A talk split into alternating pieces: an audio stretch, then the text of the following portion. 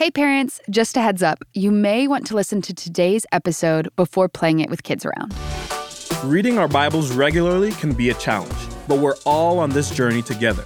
We're praying that this podcast inspires you, helps you better understand God's Word, and builds your faith. This is Join the Journey with your host, Emma Dotter. Thanks for joining. How was it possible for people to have seen Jesus perform so many miracles but still not believe? I mean, if you were there in the flesh, watching the blind see and dead people come to life, how could you not believe? When I was a kid, Santa came to visit us every year. We had a lot of fun Christmas traditions. We'd put out cookies and milk for Santa, carrots for the reindeer, and then we'd go outside and scatter more reindeer food in the yard, which was oatmeal with glitter mixed in.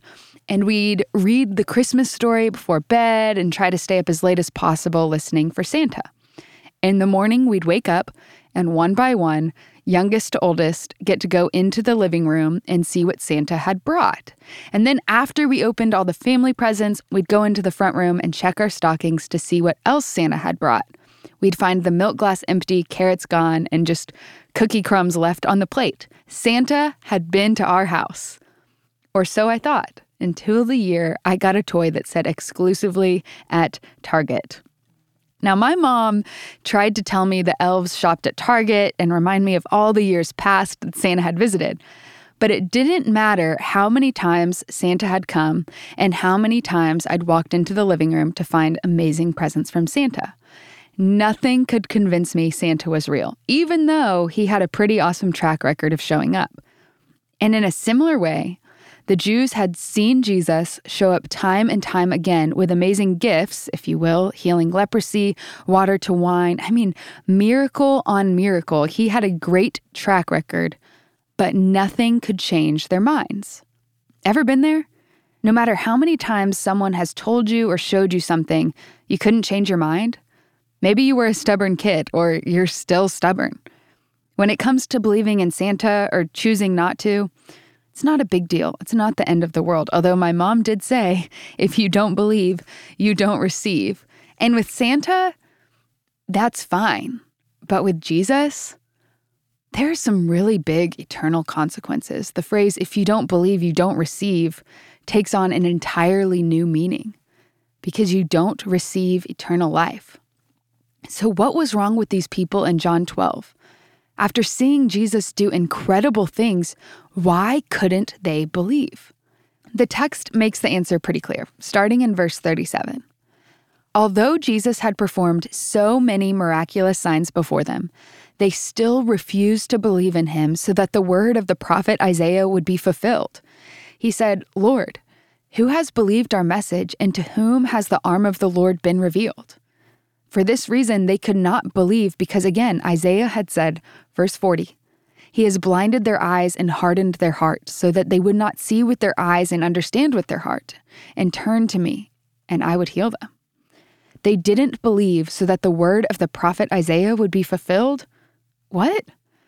I mean, their lack of belief seems pretty nonsensical after everything they would have seen. And come on, I mean, don't they want to experience life through Christ?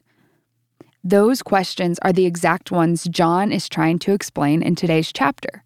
After everything the Jewish people had seen, why wouldn't they want to believe in Jesus? It seems like they would have been been crazy to not believe. And John gives two explanations. One, maybe their lack of belief can be attributed to God's providential will. After all, the prophet Isaiah had said that God would send the Messiah and the Israelites would reject him. Or number two, there's an additional explanation. We read in verses 42 and 43 Nevertheless, even among the rulers, many believed in him. But because of the Pharisees, they would not confess Jesus to be the Christ so that they would not be put out of the synagogue.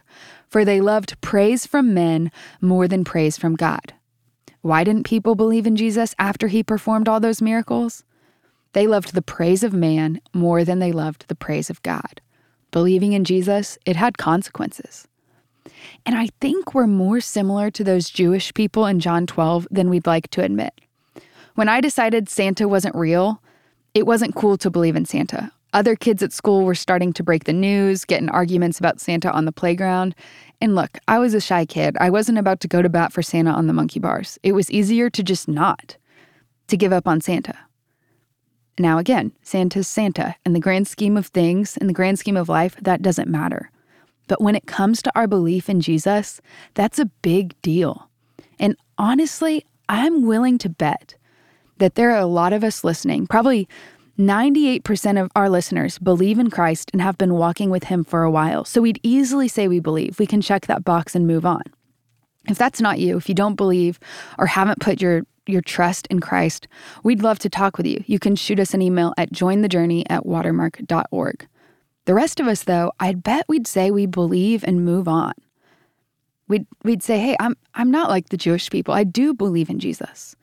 However, I think we, just like the Jewish people, can find ourselves loving the praise of man more than we love the praise of God. The holidays bring a lot of opportunities to introduce Jesus into conversations at work, the grocery store, or the mall. But do we take them? Are we afraid of making things awkward, tense, offending someone, or taking up their time? I'm wondering if today we fear the disapproval of man more than we love the praise of God. Do we fear the disapproval of man more than we love the praise of God? We don't want other people to notice us. We don't want to break the mold. We'd rather just be a face in the crowd, another person in line at the grocery store, or another person buying Christmas gifts. But we have the opportunity to introduce someone to the Savior of the world this week. And the question is will we take it? Will we take it? That's all we've got time for today. And if you haven't yet, please rate and review this podcast as it helps new readers find it. And as always, I am so glad we're all on this journey reading the Bible together.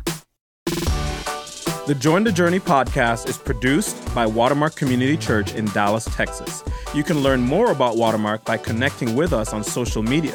Just search Watermark Church, all one word. And to read along with us, visit jointhejourney.com. And thank you guys for listening.